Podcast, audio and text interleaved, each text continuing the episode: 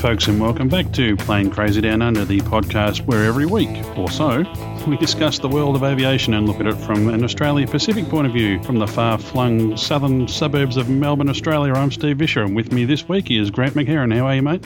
Yeah, not too bad, mate. Not too bad. And joining us again from the beautiful city of Adelaide, South Australia, it's Baz Sheffers. G'day, mate. Uh, good day. How are you? Very well, very well. How's it going over west there, mate? Oh, it's you know we're always half an hour behind, so Yeah. Just, uh, well, I always said these Westies, you know. Yeah, well, you're west of us, south Yeah.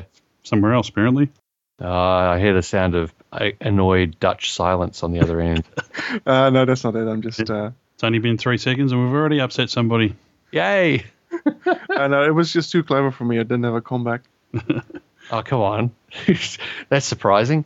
You're the man of comebacks. You've, you've, you've. I know. You guys record this stuff way too late. We do. Now, folks, we're going back to our uh, usual uh, original news format this week. We've done a couple of uh, special episodes lately, so we've got a fair bit of news to catch up on. We're going to uh, look at some Red Bull Air Race news that we've just found out today. Uh, we're also going to cover the airlines, Qantas, our good friends at Tiger Airways, who've been upsetting people again. Got some news on the Royal Flying Doctor Service, and many, many other things. So uh, let's start with a bit of a wrap up, guys, of some news that we've been covering in previous episodes. Yeah, let's go for it. And the first one we're going to uh, just uh, go back over again is uh, we're talking about Geoff Dixon's uh, retirement payout from Qantas, and uh, we've we've talked previously about how the shareholders are not a bunch of happy campers, uh, looking at the huge amount of money that uh, Geoff Dixon was paid when he left Qantas. Grant, what's the result of the shareholders meeting there? Well, yeah, they managed to get a 42% vote against uh, paying him the money, but uh, that was insufficient to tip things across, and he wound up getting his big payout. It was uh, quite a um, angry meeting um, about that. The uh, th- there was some discussion of the fact that the meeting was held in Perth to kind of make it harder for the uh, for people to get there to cause problems. Typically, if it's held in the uh, eastern seaboard, uh, people from Brisbane and Sydney and Melbourne will make make the effort to get there. But traveling five hours across the other side of the country did maybe put the uh, put a few people off uh, turning up to yell. An article we picked up here uh, recently off uh, AP says that uh, Qantas def- has defended its executive remuneration today as proxy votes indicated a huge protest against its remu- remuneration report. Try saying that three times. yeah, that's right. Uh, Yeah. No, it was it was a bit of a record vote. Apparently, forty-two percent is pretty high, and that does make a lot of people's eyes open wide. But it was insufficient to block it entirely. I think Interesting. you got to remember with these uh, things that people who get the most votes, the largest shareholders, are often in the same situation. They're they're they are CEOs of, of uh, and board members of other organizations, and they also would like those payouts, so they don't want to block them for other people.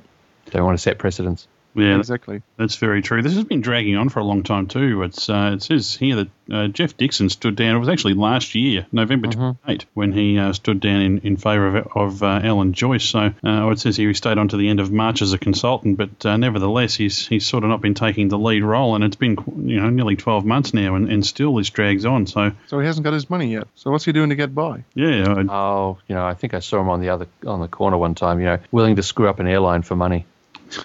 it's uh, no, he's he's doing reasonably well. I think uh, he can survive for at least a week until he gets his money, mate. Yeah, I think too. Like Baz says, it's it's it's always the case here where you know it makes a lot of press and it's it's a big figure and people will jump up and down, but it's it's always the you know the minority that's that's quite vocal about this and you know uh, they're only mum and dad shareholders. I guess they're never, they're not going to be happy. I know that if I was a Qantas shareholder, I'd probably be one of them who wouldn't be happy. But uh, Well, it was it was also quite a few institutional shareholders were not happy either. mm, It wasn't just purely the mum and pop. mm, well, it looks like uh, it doesn't matter how many, how much people are unhappy. Um, he's going to get his money and uh, Yep. fly off into the sunset. Correct. It wasn't enough to tip it the other way. And speaking of uh, another article here on the Jetstar group, of which Qantas is a member, Yes, indeed. Jetstar group of companies. Yeah, we're just going to touch back here on the uh, Facebook sacking, as it's been called. We uh, reported a couple of episodes back about a Jetstar flight attendant who'd been uh, suspended on full pay uh, uh, pending an investigation after he contacted uh, some underage passengers on Facebook after a flight that they'd been on. And it's saying here that Jetstar will not say whether it has sacked a flight attendant for allegedly harassing a 15-year-old female passenger via a social networking site. They're not they're not saying whether he did or didn't do it, and that's the re- they're not saying that's the reason why they got rid of him. But hey, guess what? He did it, and he's gone. He's, Hmm. Yeah, makes you wonder why. You, you th- I'm, I'm kind of interested that they're they're being tight-lipped about it because you'd think they'd want to get right on top of this and say, yeah, look, okay, we're not happy with uh, this individual's behaviour, and as a result, we've um, we've gotten rid of him. Maybe there's more to the story than we're being told. Yeah, the plot thickens, eh? Oh yeah, we'll have to keep an eye out and see what else comes up on that one. It could be some juicy gossip. Something for us to talk about at any rate. Oh, yeah, yeah, that'll always help. But speaking of stuff to talk about, we've got some big news for next year. That's the Red Bull Air Race. It's coming down under. Woohoo! All right, yeah, of course, that hadn't been, well, it had been talked about for quite some time that it would be coming back in April next year, but uh, nothing had been confirmed up until, uh, is it this week? It, I haven't Yep. seen a lot of news, but it looks like it's been confirmed this week that the Red Bull Air Race will indeed be coming back to the wonderful city of Perth over in Western Australia for uh, the weekend of April 17th and 18th, 2010. So fantastic news. Uh, Grant, have you booked our tickets yet? Uh, not quite yet. I've been too busy joining the massing hordes who have been doing much rejoicing. I was going to say I know one group that wasn't uh, entirely rejoicing uh, right now because just some other breaking news. There's going to be a Parafield Air Show in 2010. Uh, I've just Ooh. heard from someone who is uh, who is organizing it.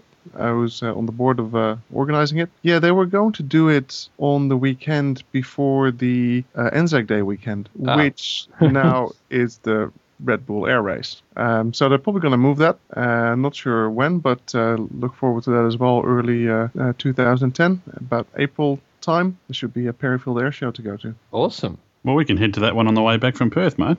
Oh, Yeah. only, if, only if it's uh, around the same time, yeah. Bring your binoculars and just look down. yeah.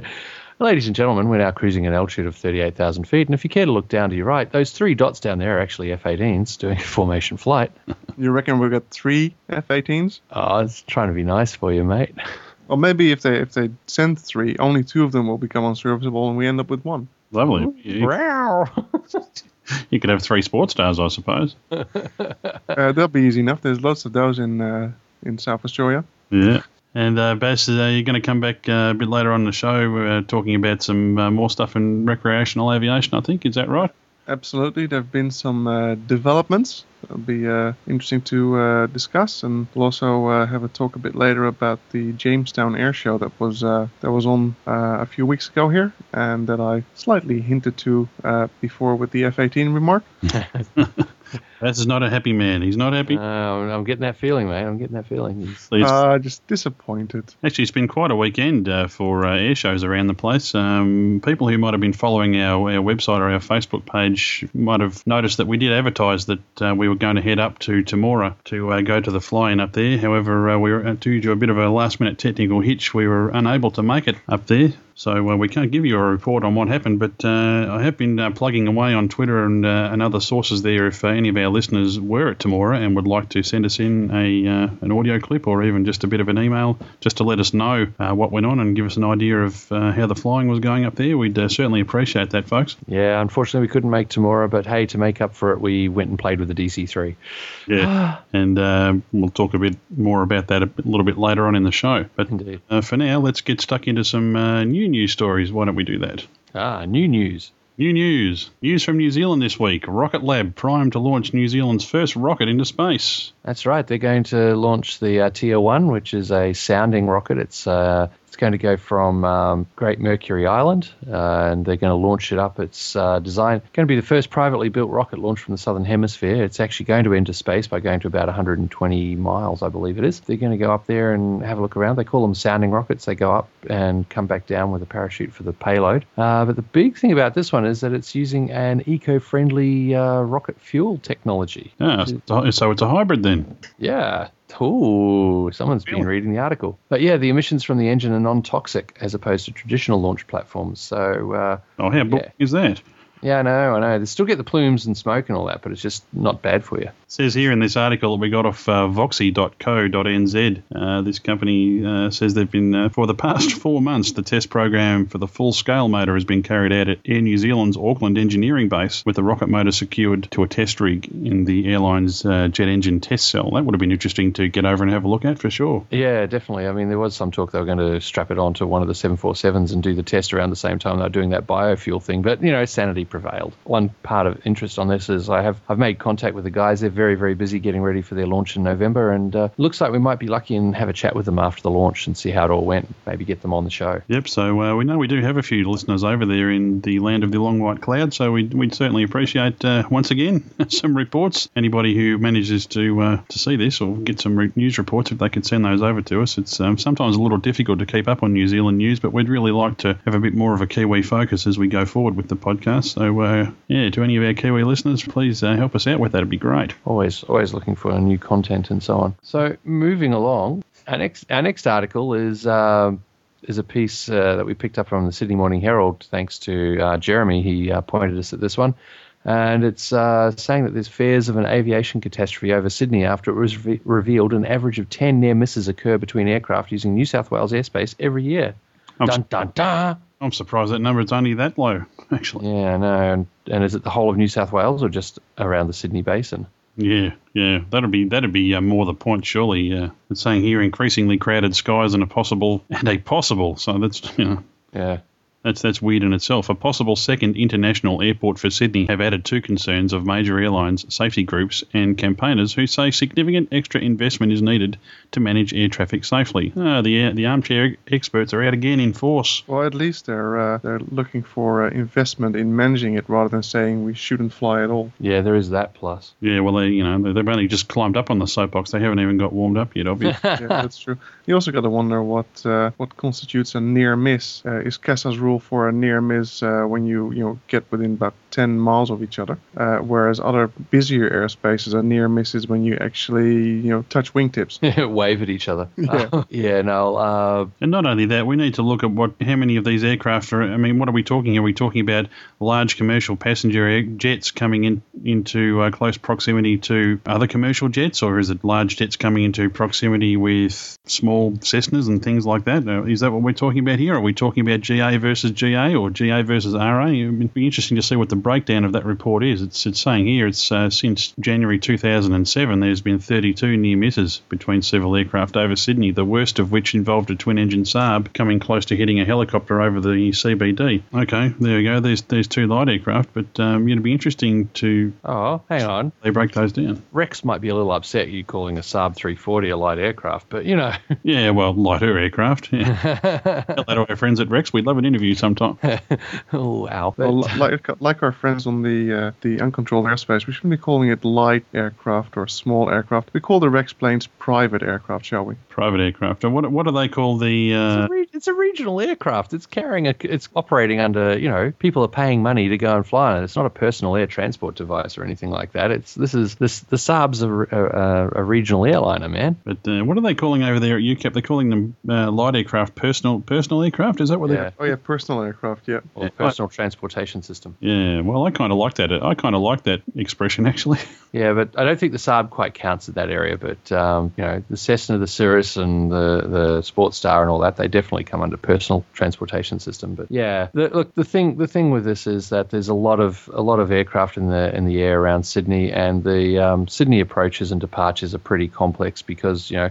It changes depending on which government's in power and which area because they don't want the aircraft flying over their voters. The joke is that's one of the reasons why they've shut down, mostly shut down that uh, cross runway. It's because it goes over too many um, voting public. It's it's all adding up to making life kind of difficult, and thus the concerns. You've got uh, you know 737 came close to hitting an Airbus, and another Saab came close to hitting Boeing 767. So uh, I mean the standard airprox I think is um, five nautical miles and a thousand feet. This may be having a uh, playing a big factor in CASA's decision to um, shut down the GAAP procedures. Uh, what is it from April next year, and uh, moving everything into uh, Class D airspace, maybe to allow a bit more tight control of aircraft movements in, in congested areas such as Sydney. Sydney would be obviously the, the, the most prominent example of what we're talking about here. It is a With it Mel- is a very busy hub. Yeah. What do you reckon, Baz? Yeah, of course it's going to be. Uh, if the, when it gets busier, you, you need to manage it better. But on the on the scale of things and looking worldwide, I can't imagine Sydney being uh, that much of a problem. Yeah, it just depends on how many other. I mean, you know, Baz, we were talking earlier before we started recording about uh, Chicago O'Hare and places like that, where yeah, there's a lot lot more movements, but uh, perhaps they're a little bit more segregated away from the light aircraft, things like that. Well, not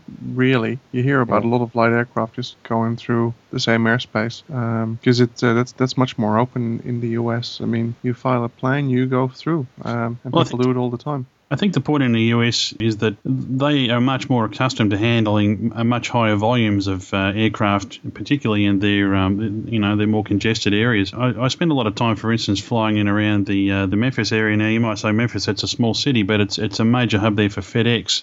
Yeah. You've got a lot of the major airlines coming in there. So when you've got someone like me pottering in a Cessna 172, and they've got a lot of little satellite airports around Memphis International, you know, they, they seem to, well, at least when I was there, they seemed to handle it quite efficiently when you were coming in there. You know, you could call in and get radar flight following even if you requested it. You know, they, they'd be quite happy. It was obviously advantageous to them to give you a squawk code and be able to at least, even if you're operating VFR, you know, they could manage you much more efficiently if they knew who you were and where you were going. And, you know, uh, in my experience, they, they seemed uh, quite willing to do that coming down here. Um, although uh, a lot of flight rules and procedures have changed here since I came back to Australia, and um, I'm, I'm, now getting back into the flying game and, and, finding out just how much it's changed. It'd be interesting to know now, you know, what sort of flexibility they air traffic controllers um, have to accommodate VFR movements, and particularly in high density areas like Sydney and Melbourne. Uh, I know we've got a, uh, quite a few air traffic controllers who listen to the show, so uh, I'm sure they can give us some input on that. But yeah, it would, would be interesting to know. Obviously, places like uh, Moorabbin, where they have a, a much uh, larger training program now with all these international flying schools, there there is a lot more traffic buzzing around those airports. So you know, the controllers have to be getting,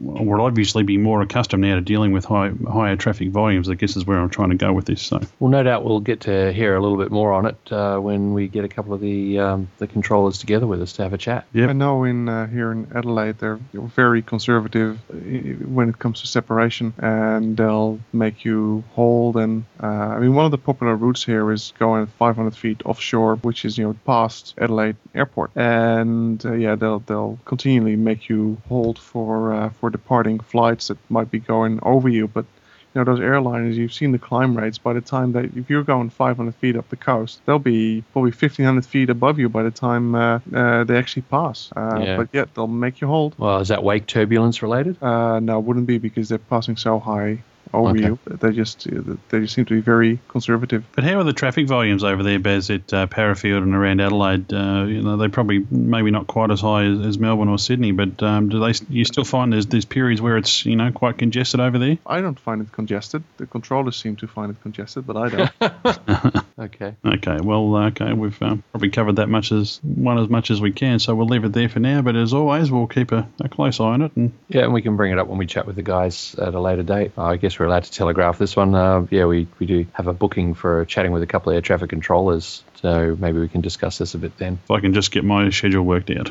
well, we've got a date booked. Hopefully we can hit it this time. Yeah. But moving along and back to the Jetstar group, I mean, sorry, the Qantas group. Yes. Uh, we, we find that uh, Qantas has painted up a special livery on a uh, 747 in support of the Socceroos, the Australian uh, international soccer team. It's an interesting photo we've found here on australianaviation.com.au and uh, shows a green and gold banner going down the side of the plane saying the Qantas Socceroos. So what do you you reckon, guys? Pretty cool. Yeah, good photo opportunity for plane spotters. I should uh, try to track when that aircraft's coming into Melbourne and get out there with the old camera. Yeah, it's certainly quite different to the uh, Wangiri Dreaming and so on. The aircraft, the Qantas have a 7.3 and a 7.4 that have both been uh, painted up in Aboriginal mural colours and uh, very distinctive. And yeah, this one's pretty much the same as the Qantas General uh, colours, except for the big banner down the side. So it's, al- it's almost like they've hung it out the door, isn't it?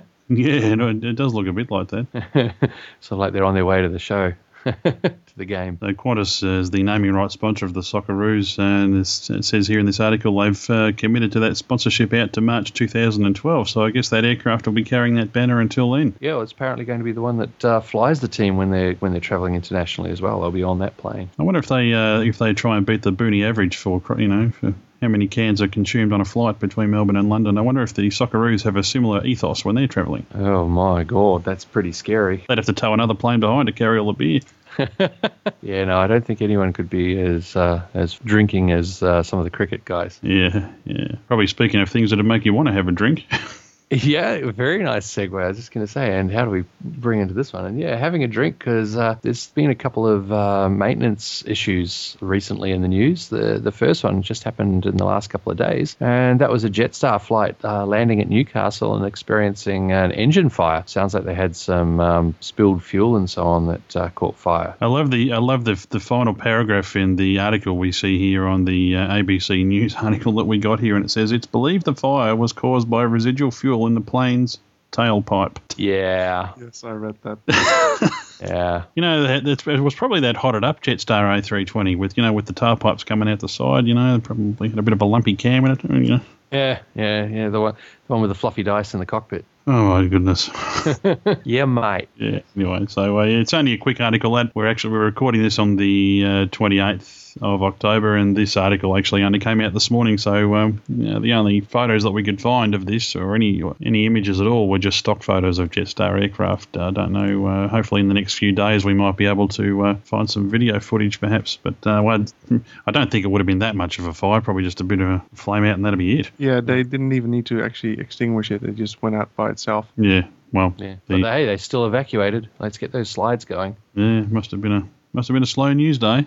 Well, that's what they're indicating. They're indicating it was a slide one, but I haven't had confirmation they popped the slide, so it may just have been a uh, very quick everyone off kind of moment. But uh, we'll get you more news when we've got it, let you know. But uh, one we do have a lot of information about is uh, over with our mates at uh, Virgin Blue where some of you may remember a while back, uh, Virgin Blue had the embarrassing situation of a nose wheel continuing along the runway after the aircraft took off. The 737 on, on takeoff had one of the two nose wheels share off and continue down the run, bouncing down the runway as the aircraft rotated and went skyward. Well, just recently, uh, within the last week, they uh, they've turned around and had a wheel disintegrate on landing. The same kind of thing. They've gone into land and one of the nose wheels, the hub's actually disintegrated. Once again, in both cases, uh, indication are that it was corrosion in the nose wheel axle. Regardless of the cause and so on, this this issue has raised an interesting confrontation between Virgin Blue management and the um, Australian uh, licensed aircraft engineers Association, the union of uh, engineers, as Virgin is in the process at the moment of changing its maintenance procedures. Hey, guys. Yeah, this uh, plays right into the hands of the uh, union, and um, sometimes when you look at these things, you, you, know, you could say who could really blame them for being upset. The association's president, uh, gentleman by the name of Paul Cousins, uh, wants all Virgin Blue planes to be inspected immediately. He says we have to look at all their main landing gears in the vicinity of where the breakdown has occurred, and just to make sure that there's no evidence uh, of cracking or fractures that may lead us to another incident. Yeah, they're, they're not happy. And of course, it's going backwards and forwards. Virgin Blue is uh, rejecting all this criticism. Well, the, the part of it is because uh, Virgin Blue is changing the way it does its maintenance checks. Currently, every day, an engineer, a licensed engineer, is required to do a check out of the aircraft. They're shifting that to be a um, just a general engineer. Virgin are wanting to replace that licensed aeronautical maintenance engineer, the LAME, with a general engineer who does the quick work walk around. They're also pushing the weekly checks out to every 15 days. And a lot of this is being done with CASA's blessing. So now suddenly you're getting these maintenance issues, and uh, it's, yes, there's an issue happening. Um, as as Qantas have discovered when they went through and had their issues, it raises a lot of attention. But uh, it also can be used as a bargaining chip and a, um, bone, a contention point for two parties that are having some interesting negotiations. And I think once again, follow the money should be remembered here when we watch both parties and their discussions. Yeah, I hark back, uh, guys, to the days when um, was first mooted to have deregulation of the airline industry in this country, and that was the catch cry you heard the whole time. You know, what's it? Have a look at over in the US. Was you know, look at how many crashes they have over there. Although to be fair, I don't think they had that many. But uh, you know, the big fear at that time was that if we deregulate the industry in this manner, it's going to lead to um, you know reductions in the quality of service on the aircraft and mm. reductions in reliability, and um, in the worst case scenario, you know, um, crashes and or fatalities. Um, now we haven't had any fatalities, and to be fair, we haven't even had any crashes. We are well, seeing increase in this sort of thing, and uh, one wonders: is that, for instance, is that because airlines in this country are a lot more active than they once were? I mean, they are flying, you know, literally flying the wings off these things these days. They're, they you know, they, they have them in the air as much as they can, a lot more than perhaps they did back in the 70s and 80s. Is that is that playing a factor, or is it also a factor that um, the inspection regime has perhaps been somewhat relaxed? Relaxed. I think the the first one's probably got a lot to do with it uh, being used more. Uh, the way the human brain works, we like to see patterns. So we've got two uh, problems with the wheels, and they're talking about changing their maintenance regime. And you know, we tie two and two together when they're not necessarily related, because yeah, they may have changed from uh, from going from weekly inspections to uh, fortnightly, but a wheel uh, doesn't corrode through in seven days. No, that's, yeah, that's a point too. No, exactly. It doesn't do that, and that's that's the thing. It's the um, you know, is it the they've been talking to Boeing about access to these areas to be able to inspect them because they you know they're quite hard to get to to inspect without stripping the wheel off. Apparently, yeah, it's it's going to be interesting to watch where this one goes. The the it's uh, out of interest is the aspect that uh, Qantas were uh, in the process under Dixon exporting their maintenance everywhere. Uh, there was the union coming back and complaining about uh, the quality of the work that was coming back from overseas and uh, you know, all the stuff going on there. And well, I'd say that the union had something to say there because uh, Qantas are now bringing their maintenance back on shore to Australia. Uh, they had their their spate of scares with aircraft having maintenance issues and was very much under the uh, spotlight of the of the press. But uh, Jetstar is actually setting up a maintenance base and they're going to be training up apprentices all over again, which was one comment that was made over the last five to ten years was that Qantas had lost all its apprentices. Well, now they're coming back, but they're going to be in Jetstar. Yeah, well, you, you hear them constantly, the politicians constantly going on about a skills shortage in this country. Well, you know, there's been far too much of this in the past of, of exporting highly skilled Australian jobs offshore to places where it's cheaper. Um, you know, you can have a look, if you look at it from a straight economic standpoint, you can understand why the bean counters want that to happen. But it's also a perception problem, too. Mm-hmm. It just looks better. Yeah, well, to see the Aussie aircraft being serviced right here in Australia. I note, for instance, in an article I read somewhere online today that uh, V Australia has their maintenance done overseas. Now, you know, that's not a good look, guys. That's not a good look. Yeah, but you got to balance it out. They can probably cop a little bit there because, say, they're new and they're fun, and it's pretty hard to get a triple seven serviced over here when there's not that many of them based in Australia. Yeah, not yet. No, no, the way they're expanding, there there will be. Yeah. Well, the, the, way around that is to build a triple seven service base here in Australia because there's lots of foreign airlines that fly into here with their triple sevens who might want to offshore their servicing to here. Yeah, one could only hope. Although the way the Australian dollar's going at the moment, that's kind of making it a bit difficult. The um, Aussie dollar is now uh, back up above 92 cents US per Aussie dollar. Isn't it great? Mm. Yeah, great for us bringing it in, but uh, lousy if you're trying to um, compete and uh, price yourself against the market. But uh, once again, it's back to the old days of Qantas. Why did people fly Qantas? They had a perfect safety record and they had great service. That was a long time ago. Yeah. Uh, you know, you if all you're doing is um, is shopping on price, well, guess what? You know, you wind up flying Tiger, don't you? And you and you get what you pay for. If all you're doing your maintenance on is is price, you're going to get what you pay for. So there's a race to the bottom mentality when you start looking only at price. And the smart operators are the ones who are factoring in and, and marketing not on price, but on reputation, quality, and uh, a lot of things like that. So, yes, you pay more for it, but guess what? Uh, you get uh, aircraft that don't fall out of the sky or have bits drop off them. Yeah, the um, the ALAEA, the uh, LAME's union, they've been um, increasingly vocal lately. Steve Purvinas, in particular, has been out in the media. Uh, this issue is uh, not going to go away in a hurry. Probably just to close this one off here, a spokesman for Virgin Blue says that uh, Steve Purvinas should be well aware that Virgin Blue is increasing their maintenance schedule to a level that exceeds the manufacturer's recommendations, as well as meeting and in many cases exceeding all regulatory requirements. Therefore, we find his statements bewildering and misleading. Um, doesn't sound like they're a happy happy lot over there at Virgin Blue. I hope they come to some sort of uh, comfortable arrangement sooner rather than later. It'd be good for everybody all around. Indeed.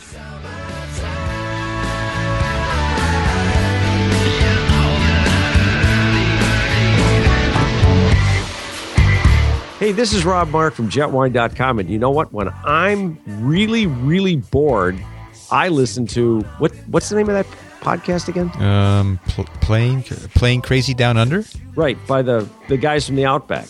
You mean the steakhouse? Yeah, yeah. They, they run the steakhouse. I think. Oh, with the bloomin' onion. Oh, right. man. yeah, Oh, that's yeah. that's those guys. So Shrimp I, on the Barbie and yeah. So Foster's. well, I knew they were doing Podcast something. for beer. Yeah, th- those are the guys. Great podcast. Love the food too, guys. Keep up the good work. I like my medium rare. They call that a promo? Oh dear. www.airplanegeeks.com.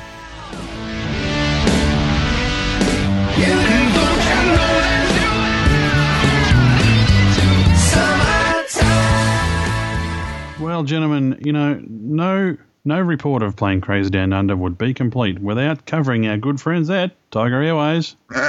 oh, whoops. Oh, mate, mate, was that the wrong sound effect there, or was that your interpretation of their, uh, you know, how to deal with emergency issues problem? Well, I'll leave that up to the listener's imagination. Tiger Airways, they've they're at it again, upsetting passengers, It's their job. and this time they had to call the police in to guard their staff. So Yeah, well, that was because it was a flight from Hobart in Tasmania to Melbourne here in Victoria, and uh, it was not the aircraft going unserviceable this time. It was actually a flight attendant taking ill. So um, they were unable to fly the flight because they didn't have sufficient crew. Now, I'm not sure if Tiger operates on a flight attendants per door or a flight attendants per numbers of passengers routine. Because you'd think that if it was they ha- for this number of passengers, they must have this number of flight attendants. They could uh, offload a few and uh, fly with one less flight attendant, but uh, not to be. They uh, they actually had to cancel the flight and uh, tell the passengers it was go- they were going to be stranded in Hobart for three days. that's the kicker. Three whole days, and it just comes back to the same thing. They have no contingency plan. They don't have a big enough fleet to be operating to so many destinations. And when you know you get an aircraft, well, basically they can't afford to have an aircraft. They can't even afford to put an aircraft out of position to cover situations such as this. It's just crazy. Yeah, and uh, passengers are getting a whole $120 a night as a as compensation for accommodation and offered a flight refund or credit to fly another time. However, some passengers are saying it's kind of hard to uh, get any accommodation and things like that. So, hmm. Well, I guess if we wanted to take any positive from that, though, that's something that Tiger has not engaged in in the past, and uh, people would be well aware now that uh, when I had the similar experience, that was basically nick off. We're not giving you anything. So I'll- say this for Tiger Airways: at least they were good enough to provide some form of compensation, uh, no doubt inadequate as it may have been. And also paid later, not on the spot. So you have to put a claim in for it, I believe, which makes it hard if you're coming at the end of a holiday and you're on the way home and you've got almost no money and oops. Short of throwing huge amounts of money and getting more aircraft, I'm sure they have plans to get more aircraft, but obviously that's not a not something that they can do straight away. What other sort of strategies do you think if they're going to fly? And I said this before when they're having trouble up at places like Mackay, which is you know a smaller airport. If they're going to be flying or spreading their fleet out across the nation so widely every day, and they, and they've obviously got no ability to cover any sort of contingency such as this, a mechanical fault, or you know in this case a, a, a crew going off sick, should they consider shrinking their route network temporarily? Should they make arrangements with other air, airlines to have some sort of agreement to help them out? You know, obviously at a cost to them, but uh, still, at least it's moving their passengers and, keeping their passengers happy. Uh, you know, what are some ideas that they could come up with to address this situation, at least in a short term? Well, I'm sure there are better minds than ours trying to figure that one out because, uh, yeah, for, for- like you said, at first they did absolutely nothing. Now at least they're um, arranging to um, put them up in hotels and so on. But yeah, I, I don't know what you can do in that one. It's it's tricky. The how do you handle that contingency when you don't have a lot? I mean, Pacific Blue, how do they go when they have a plane go US? Do they have more? these days they've got more planes flying, but you know you can't just go and grab that Virgin Blue plane and fly it because it's got it may the Pacific Blue ones fly out of the New Zealand AOC, not the Australian AOC. I guess it just comes back down to a case of buyer beware, and, and and I would say to people if you're considering flying Tiger, sure have a look at their cheap fares, but do your homework. For instance, I was talking to a friend of mine yesterday about this very subject, and uh, he flies regularly from Melbourne up to uh, Queensland, and his usual plan of attack, he tells me, is to fly Tiger on the outbound trip, but come back with another carrier on the inbound trip, uh, because let's face it, Tiger is based here in Melbourne. Um, and the theory is that if they can swap aircraft around in, in the event of a, an aircraft going unserviceable, that's perhaps a higher likelihood that they can still get on a flight from Melbourne. Uh, but you know, uh, getting s- stranded up at Coolangatta or somewhere like that, uh, it may take quite a lengthy amount of time before they can get another aircraft out there, a number of days, in fact. So, uh, you know, he says he often flies up on, on Tiger but flies back with Jetstar or Virgin, which I actually think's, uh, you know, quite a quite a smart way of doing business. Yeah, yeah, and and it does sound like a pretty good idea. But then you look at the next story we've got coming along, which is uh, you know where's Qantas's main base? Oh, that would be Sydney, but yet. Despite that, Qantas still managed to strand passengers in Sydney for 26 hours when they had some problems with a couple of A380s. So, you know, there they were at their hub, but they still had problems. So this is this is an article from news.com.au where um, Qantas had problems with two A380s. Um, first one had a hydraulic issue, And uh, then the replacement aircraft also experienced technical problems that forced it to be returned to the terminal. So they must have all got on the second aircraft. And uh, so five hours delay, decide you can't use the first one, get the second one in, go to use that, oops, something else goes wrong, and you're back to the terminal. So uh, yeah, quite a while. Yeah, the details of the uh, of the aircraft, the second aircraft, was that they were actually starting their takeoff roll when the flight crew received an engine control message requiring a return to the terminal, and because it was just before 11 o'clock, they wound up striking the uh, Sydney curfew and had to uh, make a night stop. So passengers were provided with overnight accommodation and meals and were booked on other flights late the next day. But yeah, people are expressing anger. So it looks like it's not just Tiger that has problems with people getting naffed off when things go wrong. Yeah, I guess uh, when you when you you're flying on Qantas, and if you choose to fly on the A380, you pay premium for that privilege. Uh, you would expect that they can accommodate you. How many A380s do they have in service now? Is it five or something? I think it's I think the fifth one just came in. One of the problems with these flights is uh, really the you think of Qantas as being you know big airline with a big route network, and you know Tiger has has these problems because they've got a, a small number of planes. But when you when you get to and that is that comparison is right if you're flying between Melbourne and Sydney. But Qantas has a you know a limited number of flights that uh, that go you know from here to Europe, and they have to meet up on time with uh, flights in, in other destinations. Um, so when you when you get this and you hit the curfew, there's uh, there's really no point in then trying to take off at 6 a.m. because you just strand the passengers for the rest of the day in the other airport. Mhm. Um, so you might as well make it a, a 24-hour delay because that's what it would have turned out for the passengers anyway. Yeah, and you've also got issues with uh, with flight crews and rostering and, and all that sort of stuff. I suppose to think of. I, I don't know how. Exactly. I'm surprised that they even could find a. Uh, that's pretty good. They could find a replacement aircraft. No, it's it was one of those days. I guess the the thing with Qantas is they would have the flexibility, for instance, to be able to perhaps put some passengers on um, 747 services heading off that way, perhaps if they wanted. Although, perhaps with the uh, Australian dollar strengthening as it is at the moment, those aircraft are probably quite full. All aircraft probably heading out of this country are quite full at the moment because it's um, relatively inexpensive to travel overseas from Australia at the moment. Yeah, they usually are. All those all those routes to Europe, they fly those at pretty pretty heavy loads. Um, so it, it's going to be hard to find uh, find seats on uh, on other planes, especially for you know about almost 400 passengers. Well, Grant, that would make uh, your friend who's uh, got a phobia about flying on the A380, that'd probably uh, he'd probably feel quite vindicated by that. yeah, he's he's not happy flying on the A380. Definitely tries to avoid it. I wouldn't call it a phobia. I'd just call it an aversion because it's too new. He wants to see it better, and uh, I imagine I haven't confirmed this with him yet, but I imagine he would do the same with the 787 when it starts, if it eventually starts. Yeah, well, um, the way it's going, I'm sure we'll be much closer to our retirement ages, Grant, before that thing. yeah. I, I Well- like how Boeing was always going on about the A380 delays and going, oh, 787, uh, let's be on time, and yeah, no. Yeah, yeah, yeah. There were a few people who um, made comments when, when there were there were times when Boeing was trying to be quiet about it and going, well, you know, these things happen, and oh yeah, our poor competitor. But then they started to get a bit too eating, you know, going on about how cool it was. You know, oh yeah, Boeing's better and all that. That won't happen with Boeing. And oops. They did uh, get quite cocky. I, ima- I remember seeing an email picture going around a photoshopped version of a test A380 that this picture had obviously come from someone in or associated with the Boeing project at the time and was basically an A380 with about 40 different engines strapped to it all around. So, around. So I always thought that was rather nasty. So yeah, I'm sure the people are sitting over there at Toulouse now with uh, raised eyebrows saying, well, you know, I I think Airbus can say nasty things to Boeing as well because they can say, well, our main delay was a couple of cables that didn't fit. Your main delay now is the wings breaking off.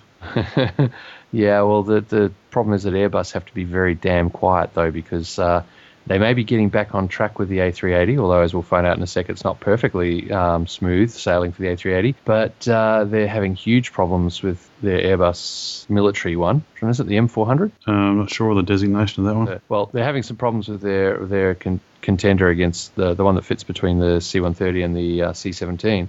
But they've also got the A350, and they're going to be having the A350 coming out soon. And you know the way it's going, well, if they're lucky and everything goes well and the and the sun shines on them, they'll probably be flying the A350 within a year of the 787. So it's it's going to be very interesting. If Boeing gets too many delays, it's going to push it into the area of the A350. But Airbus shouldn't crow. They shouldn't raise any na na na na moments because they could very well have problems with the A350. It's still too theoretical at the moment. Yeah, and uh, looking at some other issues here, uh, Grant, to do with Qantas A380s and their delivery program, uh, looks like Qantas is uh, not yet happy to take delivery of its next two Airbus A380s. Uh, there's some flight stability problems, quote unquote.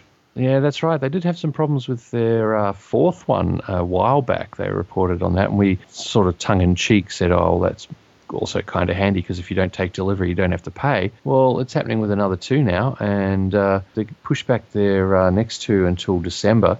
As you mentioned, flight stability problems. One wonders what that is, but uh, it's apparently related to the flight trim. So uh, you know that's that's quite a bit of scope for what it could actually be. But uh, yeah, they've pushed them back. They've said get it right, and then we'll take them on. So interesting that.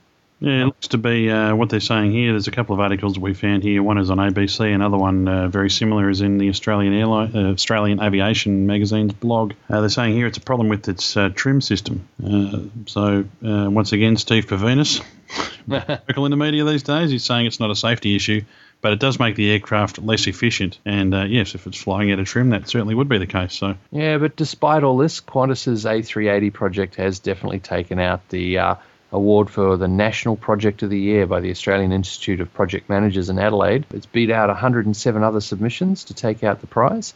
Uh, reading this one from, once again, Australian Aviation, our favourite magazine. Yay! hey, the Australian Institute of Project Managers have assessed a number of projects, and uh, they've decided that the A3, Qantas's A380 introduction project has won the prize because it's gone very well despite the problems that uh, Airbus have introduced. So uh, there we go. It uh, more than two billion dollar projects, taken six years, involved more than a thousand people. And also had to deal with delays from Airbus, so challenging and impressive. So that's why they gave it the project of the year. yeah, it says here they beat 107 other submissions. So uh, that's a pretty impressive feat in itself. Yeah, no, that's uh, it's a big project for a big aircraft. So congratulations, Qantas, for getting that award. Now hurry up and get those other ones in, and um, yeah, stop having them go go offline during uh, you know, have maintenance problems, guys.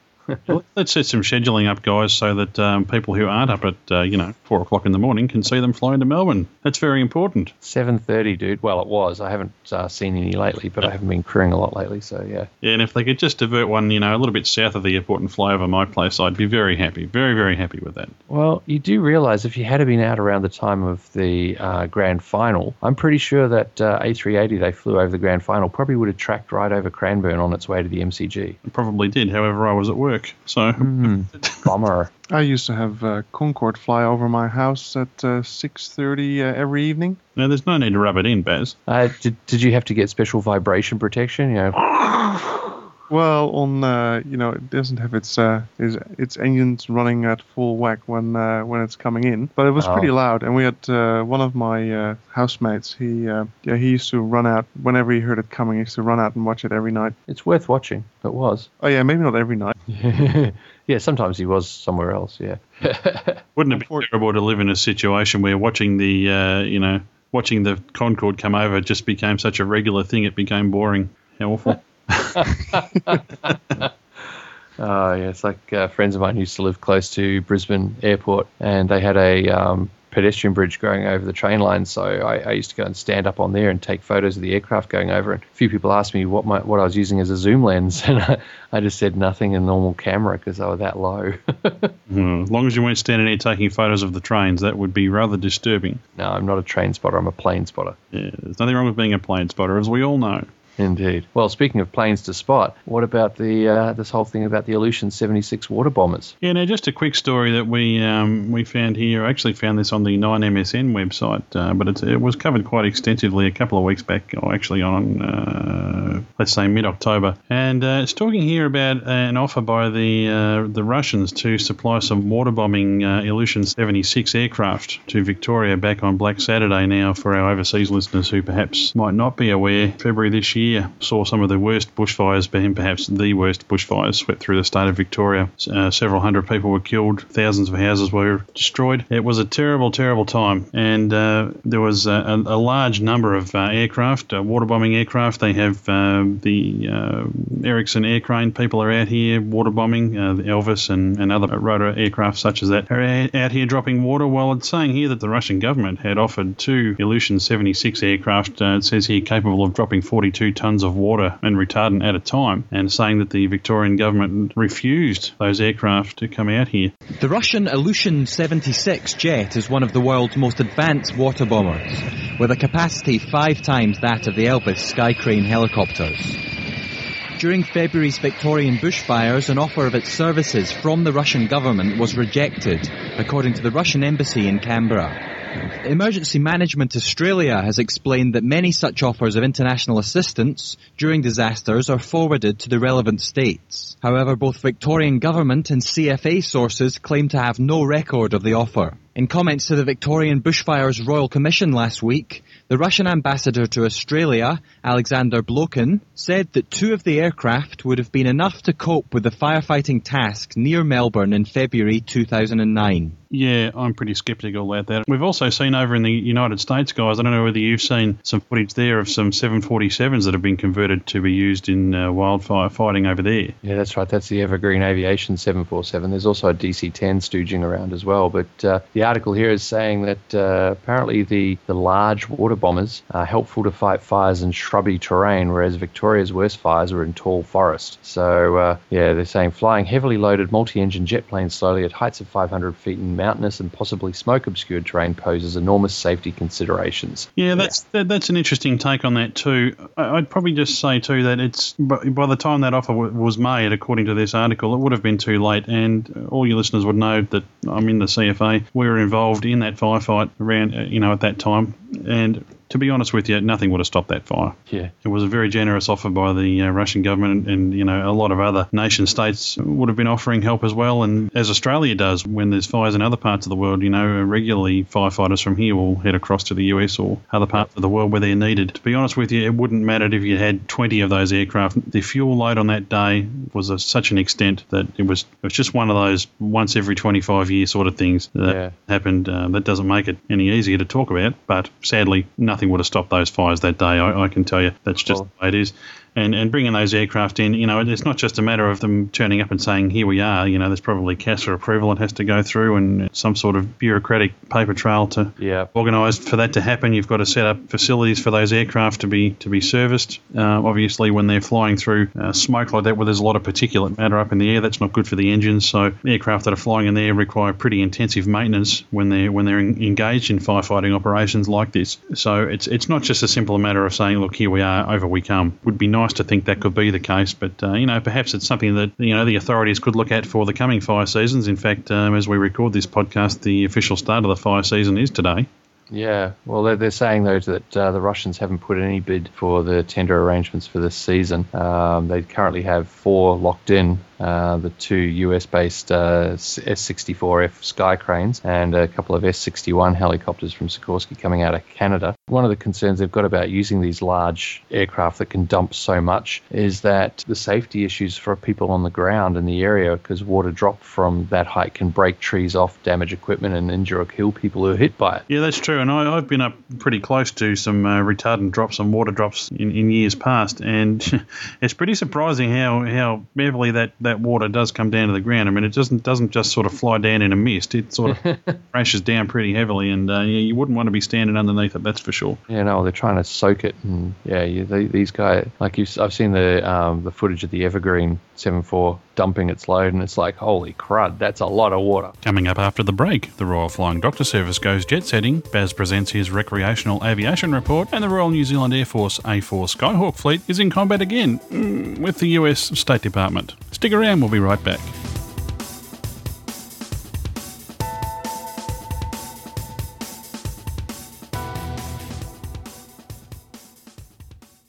Give your business a professional edge with promotional solutions from audiovisual media, jingles, radio, ads, television, ads, stunning visual presentations, cards, brochures, and catalogues available in print or digital media such as CD or DVD. Audiovisual media. A complete solution to your business promotion. Visit our website at www.audiovisualmedia.com.au or call us on 0407 091 524.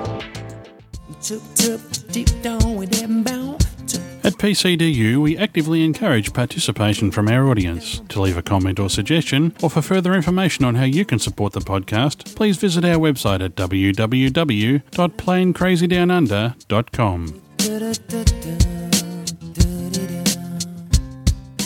And welcome back, folks. We're going to now move off into the section of uh, general aviation and recreational aviation. Grant, uh, we'll uh, kick it off by talking about the centenary of powered flight celebration in Oz at uh, Diggers Rest next year. That's right. A couple of episodes ago, we interviewed Owen Zupp, who's going to be flying a uh, Jabiru 230 all around Australia as a celebration of the centenary of powered flight.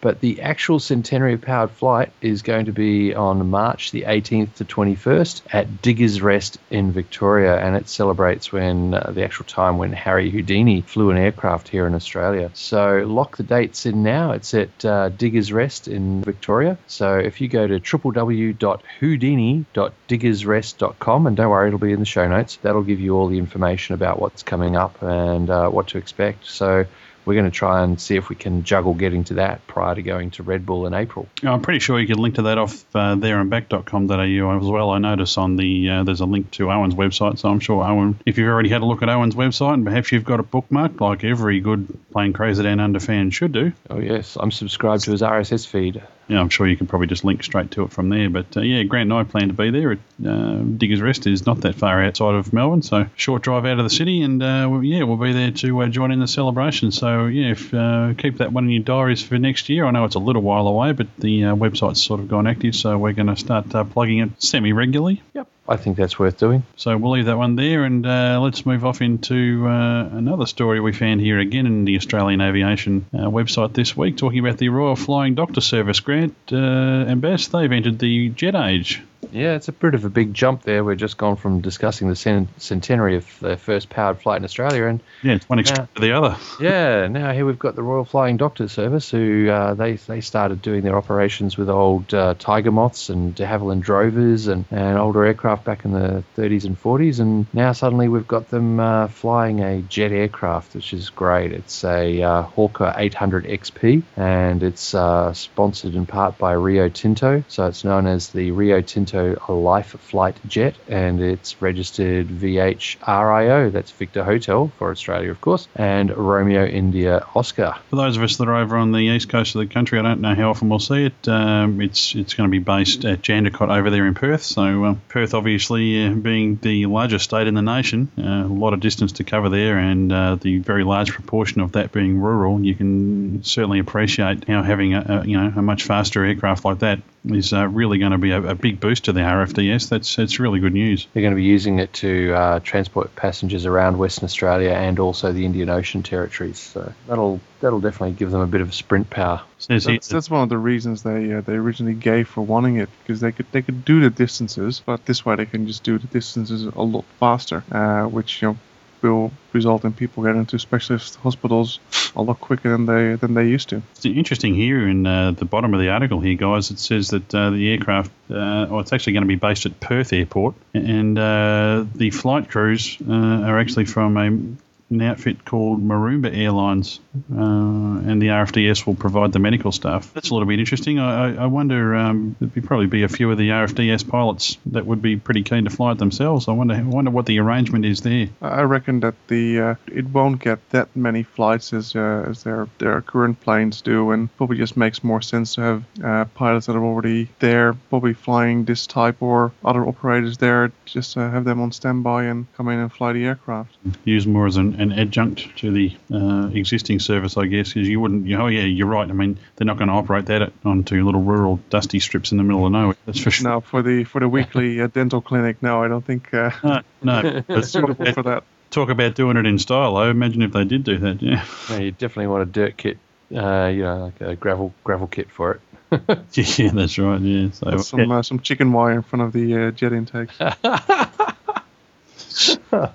with a bit of yeah, staple it on around the intents. I'm sorry, man. I'm just I'm just seeing visions of rural bodgy jobs where uh, you know you you're out in the middle of nowhere, you've got nothing around, you do whatever it takes, whether a piece of wood, a you know, a bunch of chicken wire and a staple gun, you know, make There's something. a bit of there's a bit of MacGyver in every Australian station owner. Oh, I tell you, it's it's amazing seeing some of the things they've come up with just to keep equipment running and keep things going when it's broken down, you know, 500 miles equivalent from home. And you know, that's there's a lot of people don't realize, but we've got properties the size of Texas in Australia, and uh, you know you're out a long way from home. When things break down, you just use whatever's available. So yeah, the the, the idea of this jet with chicken wire on the engines just it, it works. You know, it really Well, does. Well, that should get Now, now at least, our Texas listeners.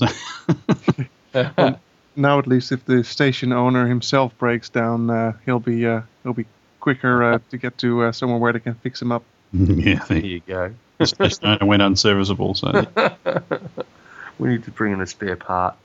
yeah. All right. Shall we move on to our next story here? Also in Australian aviation this week. It sounds like we're uh, being sponsored by them or something. We've been going, but that's not the case. But uh, Don't tease. Yeah, yeah, that would be our dream, but uh, no, not at this stage. But uh, there's another article that uh, yeah, it's kind of interesting here, talking about the last Super Beaver aircraft going out of service on That's- October the sixth. Uh, saying here it's witnessed the passing of an era with the undertaking of the last spreading of superphosphate by a DHC2 Beaver in Australia. So hmm. Yeah, that's right. It had to happen eventually, but uh, uh, they're still running. I believe they're still running beavers in uh, Sydney on floats, but this was the last one flying superphosphate and doing top dressing and so on. So end of an era there. Mm, I'm just having a look to see what uh, Sydney seaplanes are flying, and uh, actually they may not be flying the super. They're flying the classic. Hang on.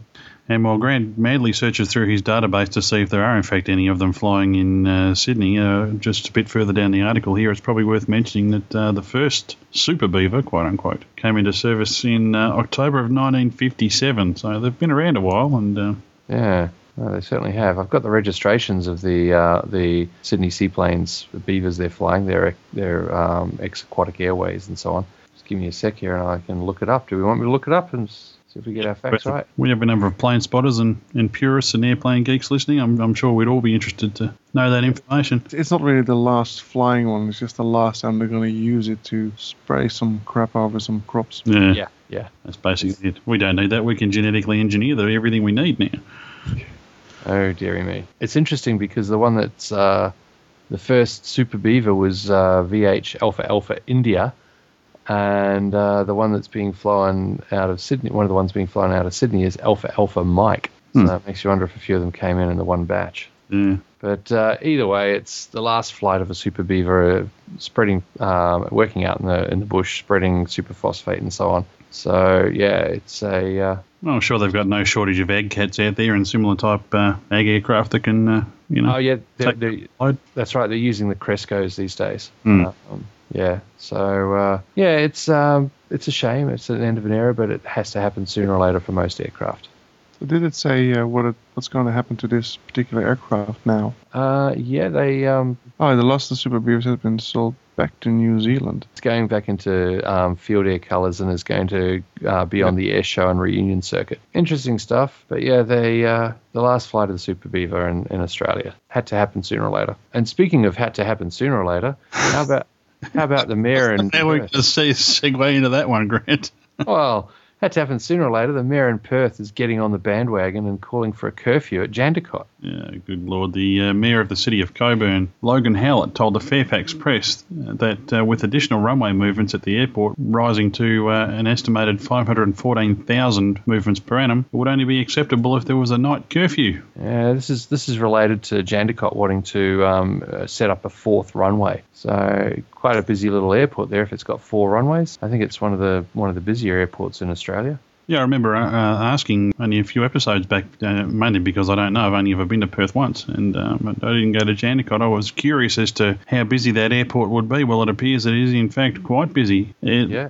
Have a look here, guys. The, the, the mayor is also saying that uh, he thinks the airport should agree to insulate a number of houses surrounding the airport. So.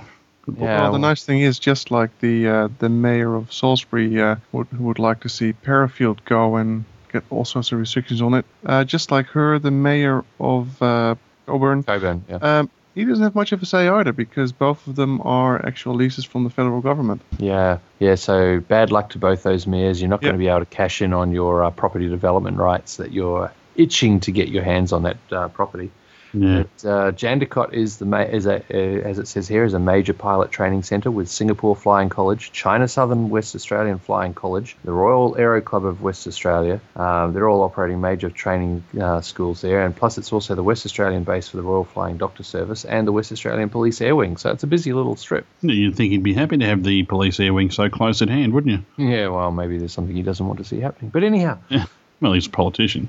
yeah, well, there's always that. But uh, We should Yeah. that article across to our friends over at uh, at uh, Uncontrolled Airspace and uh, maybe get Dave Higdon up on his soapbox about that. I mean, it, it's it's interesting to know for our friends in the US that it, uh, that the phenomena that we're talking about here is um, it happens here too, unfortunately. Yeah, but at least he's not talking about closing it entirely. He's just talking about a curfew because he's worried about the uh, the number of aircraft flying at night with the new runway. The, the thing is, a, a- an extra runway isn't going to make more people fly at night. It's like, oh, we've got a fourth runway now. We can use four runways in parallel at night because we've got so many night operations. Well, that's right. I mean, using his logic, perhaps he should uh, let as many people as they want fly at night and put a day curfew on. Yeah, exactly. yeah, Logical extension of what he's saying here. it's just he's just using it. He wants you know less flights. He wants less nice flights, and he's somehow saying that he's trying to make people believe that if the, this runway is built, that there will be more night flights. But that logically makes no sense whatsoever. Well, it isn't logic, is it? Not not when um, emotions kick in and uh, aircraft flying overhead and so on. You know, as like you said before, it's the same thing with here in Melbourne with the people living around Essendon that complain about the noise. Well, you know, the airport was there first. Buy a house somewhere else. and all the people that live uh, next to a busy road with traffic going by all day long, and then you know twice an hour a little airplane flies over and they get all up in arms over the noise. Uh, Well, there were, there were a couple of um, instances in the states. I don't have the exact details at hand, but uh, the um, the residents were complaining about the aircraft noise. So um, the council came in and set up all the uh, all the noise measuring devices and said they couldn't hear the aircraft for the traffic noise. Yeah, well, there you go. Yeah, and so that got shot down in flames, so to speak. The uh, the residents were told to go and stick their heads somewhere else. The Recreational Aviation Report with Baz Sheffers. all right, um, there's a few uh, developments in the recreational aviation front, but before we get to that, uh, first want to mention. Uh, Last week here in South Australia, we had the Jamestown Air Show, uh, which is one of the bigger one, if not the biggest one in South Australia, and uh, it was a it was a fantastic day. So we um, all got up early, got down to Parafield, got into our planes, and we all flew up there. So by the time we uh, we got there, it was uh, it was pretty busy. Switched uh, to the, uh, the the circuit frequency there, you know, 10 miles uh, 10 miles out, and uh, it was hard to get a radio call in, but everything happened uh, nice and safely. Uh, it's the first time I've actually flown into something like this at all, so I wasn't quite sure what to expect. I just had done my planning and knew uh, knew where everything was and uh, how I was going to approach and uh, that turned out great. And it was a it was a lovely, uh, very sunny day, but not hot, and uh, lots of uh, lots of fun to be had by everyone. Cool. And they, uh, they they run this. Uh, they, of course, they get a lot of support from the, the local council, and uh, they got a lot of uh, funds from previous shows because it you know it does make uh, some money for the uh, for the airfield themselves, plus other donations. They managed to uh, for this year get the entire strip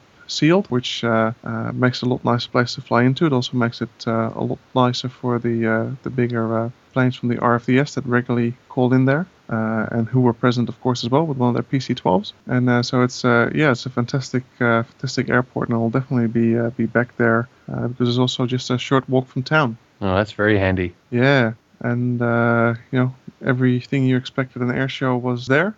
Everything. Everything. Oh yeah, well everything we've come to expect at air shows over here anyway. We don't Oh. expect the, the the RAAF to show up anymore. Mm. Um, supposedly, Come on, Go get on, come on. What, what, did- what did the ref do? Come on, get it. tell us, tell us how you really feel. supposedly there was supposed to be an F-18 doing a bit of a show, solo show, and apparently they even got the plane down to uh, Edinburgh, and apparently it even took off, and then halfway there it decided that it uh, it needed to turn back, Hmm. and Bummer. we never saw it. Yeah. Well, that, that would be disappointing. Um, so yeah, uh, no F-18 for us, and um no roulettes, of course, either. They were uh, they were elsewhere, and uh, the only arm or branch of the uh, Australian Defence Force that did show up was the Navy. They uh, they brought a dinghy and they brought their band, made some nice music, but uh, yeah, it's not what you expect to see at an air show. You expect the uh, the Air Force to be there. Oh, I would have expected the Navy could at least supply a helicopter. But uh, we did have a lot of uh, other interesting uh, planes there. Uh, all the, the usual fare on the airshow circuit. We had some uh, Kitty Hawks, some Mustangs, some Harvards, some Tiger Moths, and of course uh, Chris Sperou showed up and did his show. Oh, cool. Chris, May or may not know he's uh, he's based in uh, South Australia. he's the master, I reckon. Ah, he's fantastic. It's Yeah, it's absolutely fantastic to see him. And uh, we recently even got a uh, bit of a private uh, show uh, just last month when we were down at uh, Murray Bridge, uh, where he keeps his plane and where he does his practice. So we were there on Saturday morning, and uh, knowing that a lot of us were coming in, he'd uh, he'd scheduled his uh, practice session uh, for then, and uh, we got to see pretty much the same routine uh, again at uh, at Jamestown. Nice. And, uh, yeah, it's always uh, always a joy uh, to see. And uh, one of the cool things that was going on there as well, they had a bit of a, a mock battle where uh, I think it was the Harvard. They pretended to be a, uh, a Wolf. Um, I haven't heard. I've seen a Harvard pretend to be a zero. In the story, you have to use your imagination, but uh, yeah, it involved uh, it, it involved uh, you know, ground troops uh, trying to take a V2 or a V1 site with lots of uh, pyrotechnics, uh, lots of explosions, and uh, that was uh, that was pretty cool. Cool. Well, it sounds like you didn't really need. I mean, the F-18 would be nice, the roulettes would be nice, but it sounds like you had a pretty good show there. I mean, you had a Oh, yeah. P40. Ah, Yep. a P40. Brrr. Hmm, yeah, well, we, you know. So it looks like the next one uh, that we'll have here in South Australia, as we talked about earlier, will be uh, the uh, the Parafield Air Show, which will probably draw an even bigger crowd because, of course, it is close to town, Mm. um, and uh, that, that should be fantastic next year, and I'll I'll definitely be there. Okay. Excellent. Cool. And, uh, moving on, some uh, developments on the uh, recreational front. ah. Um, yes, uh, as you may or may not know, there's a new CEO at the helm of CASA, and the first thing he got dumped on him was the uh, the report of uh, uh, the the inquest into the, the problems at the GAAP aerodromes and uh, the couple of mid-airs we've had uh, last year, and he's he's very busy dealing with that, and that is supposedly the excuse for a couple of the new things that were in the pipeline for recreational aviation to be scrapped for now. So the first one we had uh, several months ago was controlled airspace. Uh, we didn't want to deal with it right now. And um, the second one that got scrapped just last week, it became clear that we're not going to get the uh, the weight increase to 760 kilograms uh, for recreational aircraft, which is uh, sad for some people. Uh, a lot of people were expecting to get some of their heavier aircraft registered as uh, as recreational. that was all the Cessna owners who didn't want to suddenly become known as, you know, guys flying that recreational aircraft. You know. Uh, they, they, they still had they still had the option of keeping theirs, uh, you know, VH registered. But this the 152 is an interesting point actually because a lot of these he- older, heavier aircraft are just that heavier. They don't Mm. actually provide any better capability, and which was the original point made by recreational aviation was that if we uh, if we can carry a bit more gear, we can carry more safety gear and develop some some some tougher planes. But uh, uh, which could be true for new developments, but of course it's not going to be true for uh, if you bring an old 152 online. It's still going to be an old 152 that really barely takes two normal people and full fuel. Yeah, no, it's uh, like yeah, the 152 is pretty much outclassed by a lot of the, the top ends of the RA-Aus spectrum now. So Oh, absolutely. they're faster, uh, they're lighter, they carry more, they they go further. Well, the modern design too, with you know a lot of them have uh, bubble canopies and stuff, much better visibility, uh, and therefore I would think would make a much better trainer. But uh, you know, it's all uh, doom and gloom because uh, some of the things that were in the pipeline uh, for us, uh, they are still going ahead. First, to get back to the, the, the weight issue, is that uh, currently the weight limit on recreational aircraft is 544 kilograms, except if it had been certified as an LSA according to the uh, the, the FAA standards. Then you could register here at 600 kilograms as well. Now they're going to slightly change that rule, and that any aircraft that has a type certificate that says it can be uh, used above 544 kilograms can be registered up to 600. So if you've got a, a plane, say that was capable of uh, 650, that you were now operating well below its capability at 544, uh, you'll be able to bring that up to 600. And also other planes that uh, you know might uh, like a like a J3 Cub, it can actually operate at a bit more than 544. And I think the extra 15 or 20 kilos that people can now get out of it legally uh, is going to make a different for, difference for those for those owners. So that's uh, at least we got that, and that's a uh, that's a good improvement. And uh, I'm talking about older aircraft right now, but there's also the, the newer Jabirus, the uh, you know the 200 series Jabirus, which are really the uh, two-seat version of the you know, the 400 series, which were uh, 400 uh, sorry four-seat uh, aircraft. Yeah. Uh, they can operate a lot higher, and as long as their their stall speed uh, remains at uh, at 45 knots or lower in landing configuration, then uh, they can now also uh, move up and, and carry a bit more gear in the back, which uh, Yeah, uh, Mr. thing. Zup will uh, probably uh, uh, find very useful if uh, if this rule comes in before he goes uh, takes it flying around Australia. Yeah, Yeah, bit of ex- definitely.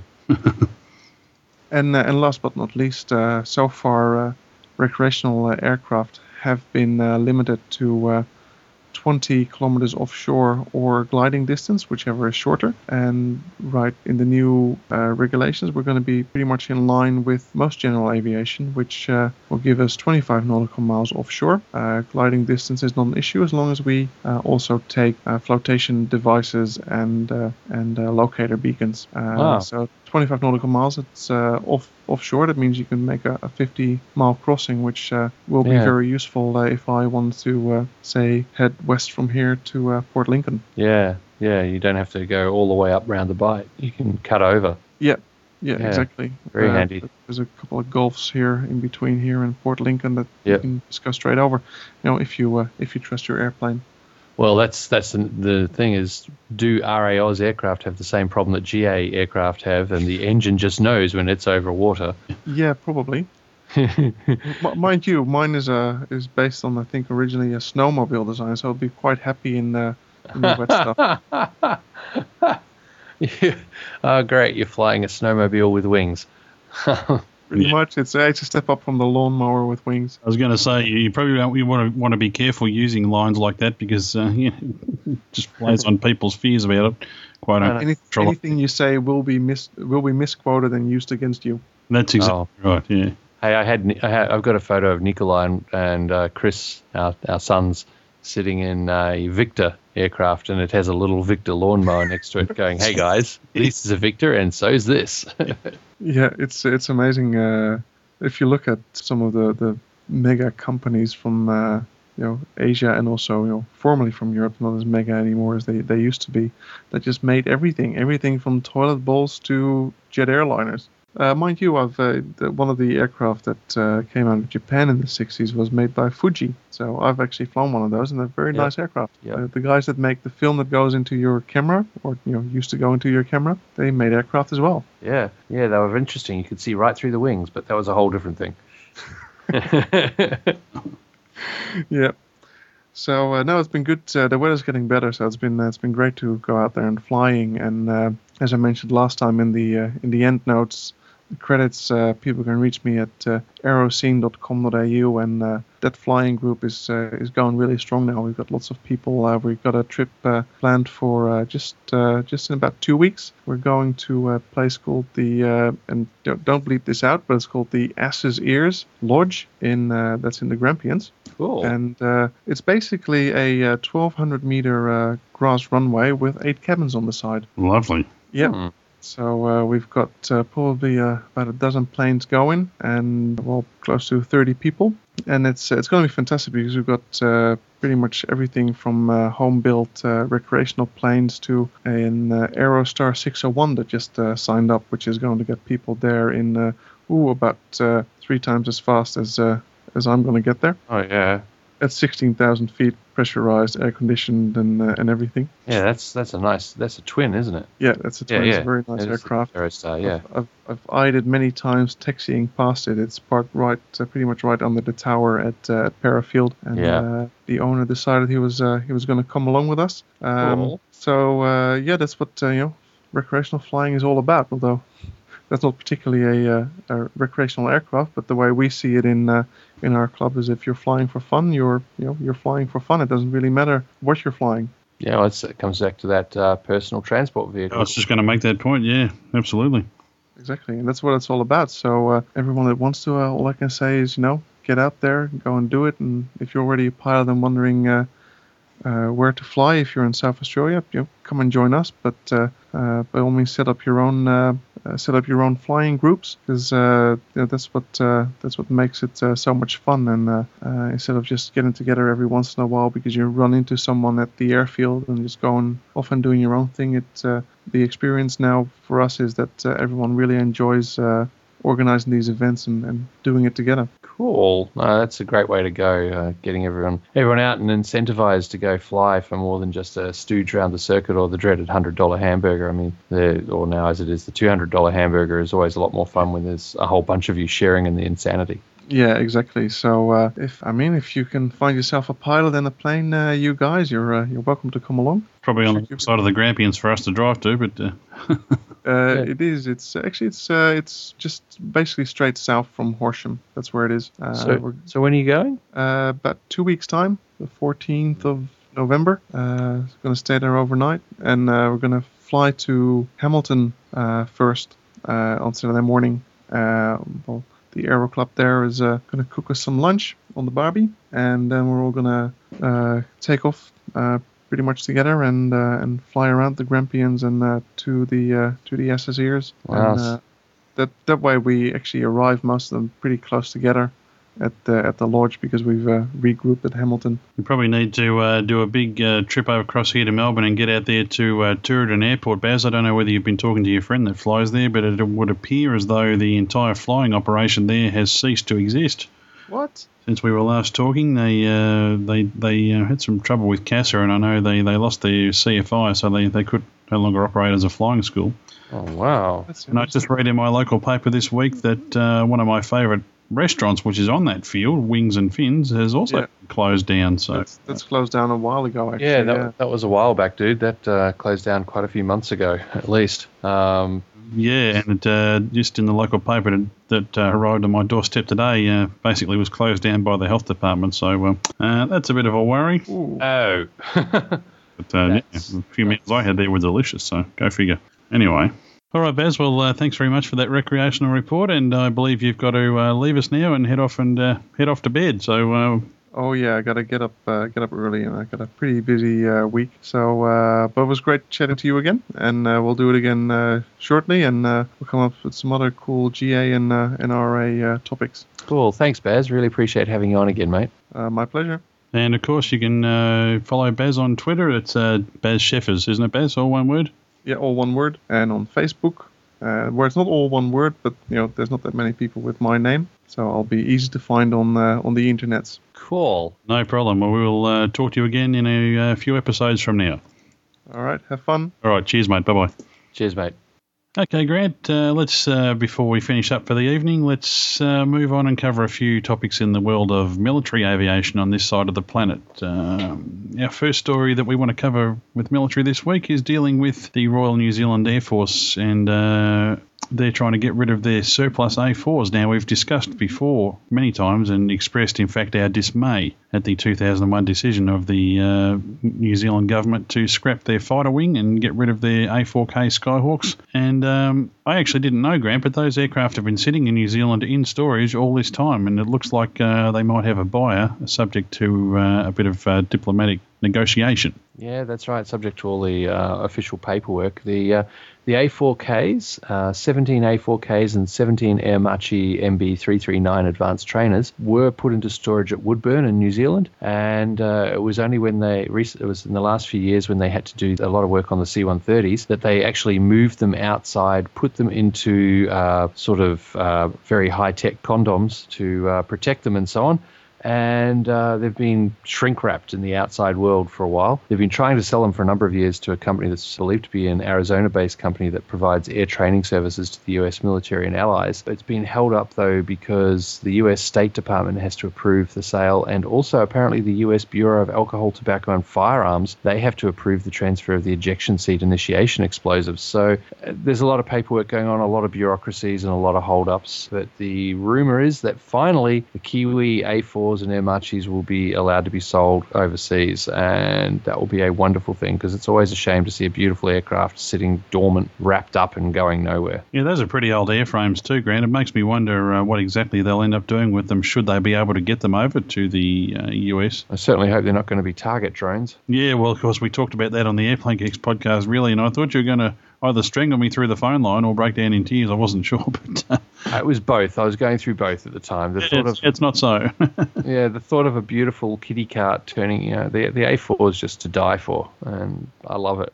And they Uh, were pretty heavily modified aircraft, weren't they, Grant? They had, uh, I believe they, their avionics were pretty much F-16 spec. Uh, yeah, and I only know that because every time they were at an air show, the um, New Zealand Air Force person there doing the commentary while they were doing their display would, would mention such facts, which I always found fascinating. Yeah, I, I always like the last air show I went to in New Zealand uh, back in 1980. And uh, as the P3 Orion left, the commentator said, And there goes the second fastest aircraft in the New Zealand Air Force inventory. And everyone goes, Okay, the A4 is a, is a jet, the Strike Master is a jet, but one of them is slower than the P3. Yeah. Anywho, it's all it's, it's good to see that they're finally getting it all together, and hopefully all the bureaucracy, paperwork, and um, and claptrap like that can be pushed aside, and the sale go ahead. It's a real shame that that, that decision was taken by the government of the day to uh, get rid of that fighter wing. Okay, we know it's a small nation, New Zealand, but you would think, being that they're an ally of, uh, of, of Western nations and, and do participate in, in in a number of military operations around the world, uh, I, I would think it would be. I mean, for instance, you know, the Royal Australian Air Force was involved in the um, you know the, the strike role during the, the early stages of uh, the, the current Iraq conflict. It's it's making a contribution, and now really they're, they're kind of limited really to uh, aerial surveillance and uh, peacekeeping and transport and that sort of thing. So yeah, it is a shame, and I'm sure that uh, many New Zealand Air Force families, of which Grant is one.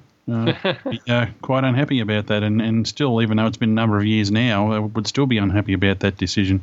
Yeah, well, I mean, you know, it's it's just one more step towards Australia New Zealand closer cooperation. You know, there, there's been mentioned a number of times over here. Well, the Kiwis don't have this air force, so how about we prop them up with ours and things like that. So I don't know. It'll be interesting to see where this one goes. Anyhow, Speaking of uh, things that are interesting to see where they go, let's look at the uh, the A330 multi-role tanker transport that the RAAF are using. Uh, as many of you may know, we've, we've spoken about it a few times. There's uh, Australia has bought a few A330 tankers.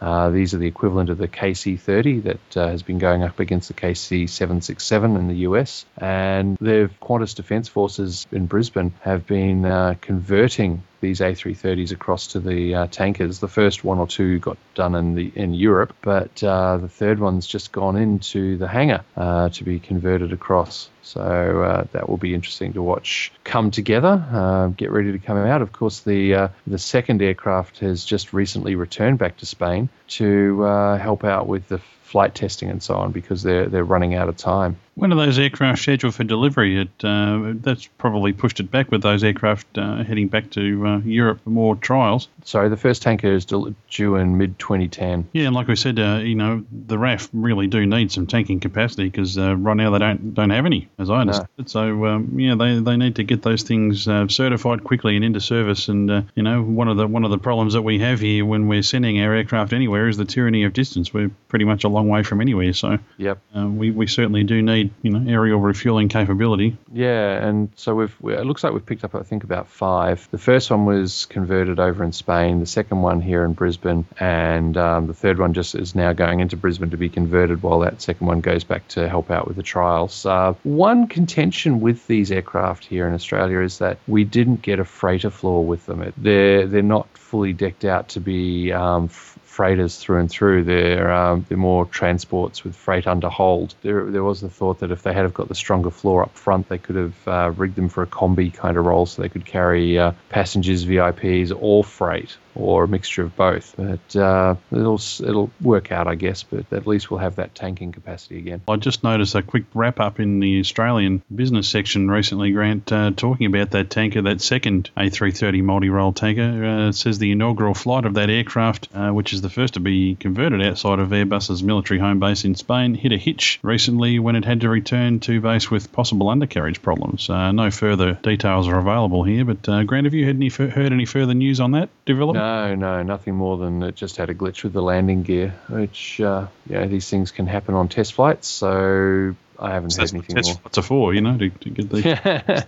yeah, find the problems now before production, right? Yeah, absolutely. Well, our final our final military point here is uh, related to um, the Royal Australian Navy seeking helicopters to replace their Seahawks and also to replace the um, the functionality that was supposed to be provided by the uh, Super Sea Sprites that they were producing. The Seahawks are getting long in the tooth. The Super Sea Sprites never occurred uh, due to a number of cataclysmic problems within their software development process. Um, Australia wanted to have the aircraft be the only country in the world flying the aircraft with only two crew. Anywhere else flies them with three pilot, co pilot, and sensor operator. Um, Australia wanted it all linked into the two crew, and uh, that caused massive delays, problems, and certification issues. So um, in the end, Australia just scrapped the project, and the airframes went back to Command, who have um, Kaman rather, who have been off selling them to other people. So here's Australia needing to pick up some new uh, shipborne helicopters. They're currently looking at the uh, NFH-90, uh, the navalised version of the um, N-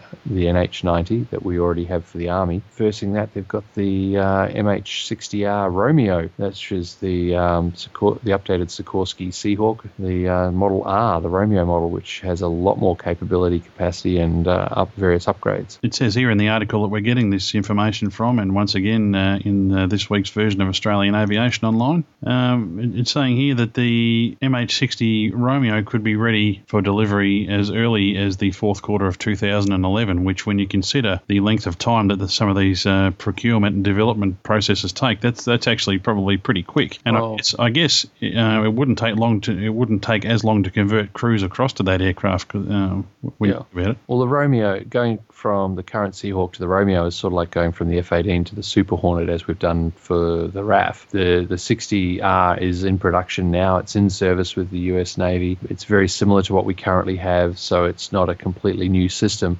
However, its capacity is different. It doesn't have quite the same carrying ca- capability as the uh, NH90 does. So yeah, it's there's always pros and cons to everything. But if the RAN follow the same path as the RAAF, then I would not be surprised at all to see them uh, winding up with the Romeo. Yeah, there does seem a bit of a sh- seem to be a bit of a shift lately uh, towards European hardware as opposed to what we would normally do, which would basically be to uh, grab stuff off the Americans. However, it says here also that the team from Lockheed Martin is going in pretty hard, and although this would be uh, th- this procurement program would be done under a government to government or foreign military sale arrangement, the Lockheed Martin people are uh, pledging to um, have a pretty good chunk of Australian industry capability put into that aircraft to sweeten the deal. So they're going pretty hard. Obviously, it's a very, very competitive process, and it will certainly be interesting to see how this ends up. Yeah, well, that's that's the big thing these days. We're seeing it with the F-35. We're seeing it with a lot of projects. How much kickback is there for the,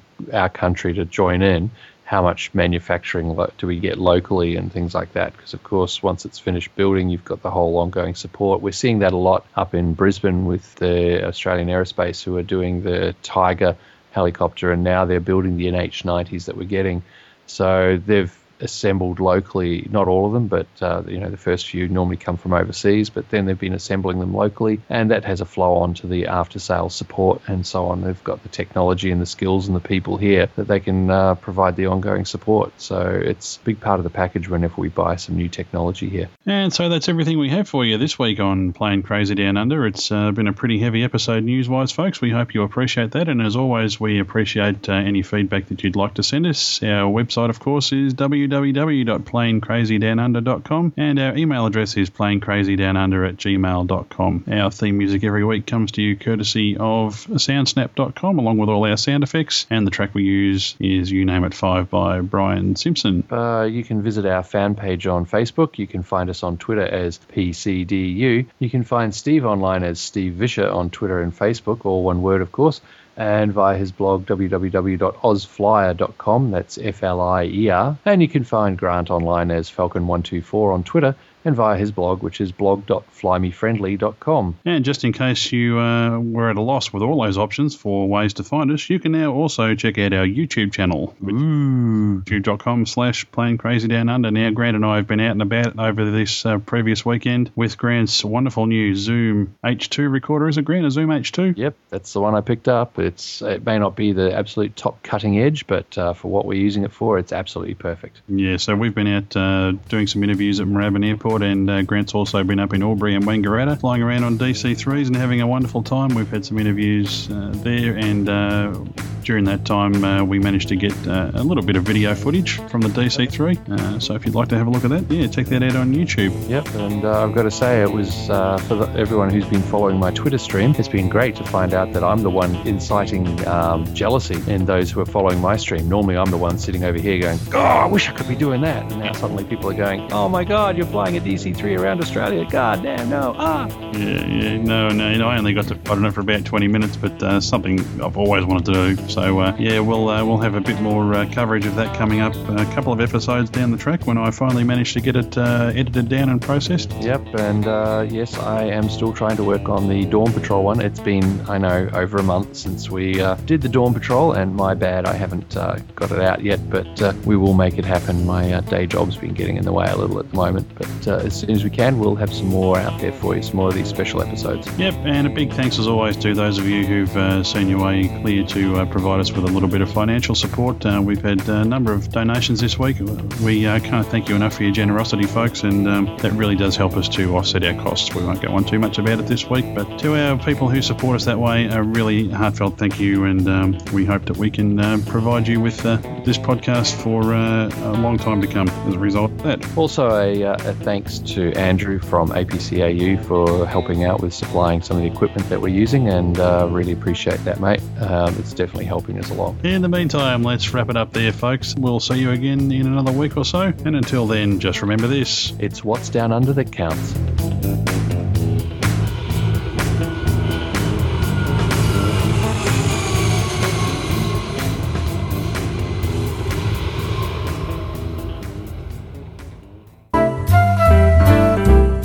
Kind folks at the Department of the Bleeding Obvious have asked us to make this statement. The views and opinions we present in this podcast are ours and do not necessarily represent those of groups we work with or are associated with, although we think they probably should. We certainly don't claim to be experts, we're just opinionated enthusiasts who are willing to comment publicly on the world around us. This show is intended as entertainment, and any education that may occur is purely coincidental. As with anything in life, it is your responsibility to determine what does or does not work in your situation and to seek out suitable guidance and or instruction. This podcast is released under a Creative Commons non-commercial by attribution license. For more details on this license and our contact details, please visit our website at www.planecrazydownunder.com. Thanks folks.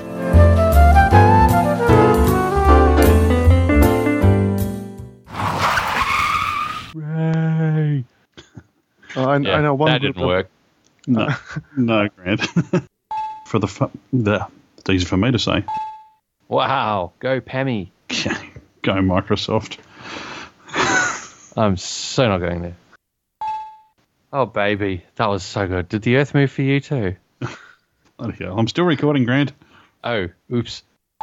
An increased rate of inci- incidences. Incidences? What's the word for that? You can fix that in post, mate. Yeah. Isn't that the famous comment? yeah. Uh, Baz, did you send me a link to something, Baz? No, he's gone. We lost him. Oh, have oh my God, we have. Welcome to the world of unprofessionalism. And welcome back, folks. Our next one. I'll start again.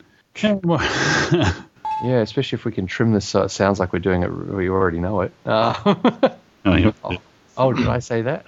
Hold on a second, guys. I've got a cat meowing here. I'll, gi- I'll give you guys one more chance last week, uh, next week. Last week. I told you I was too tired.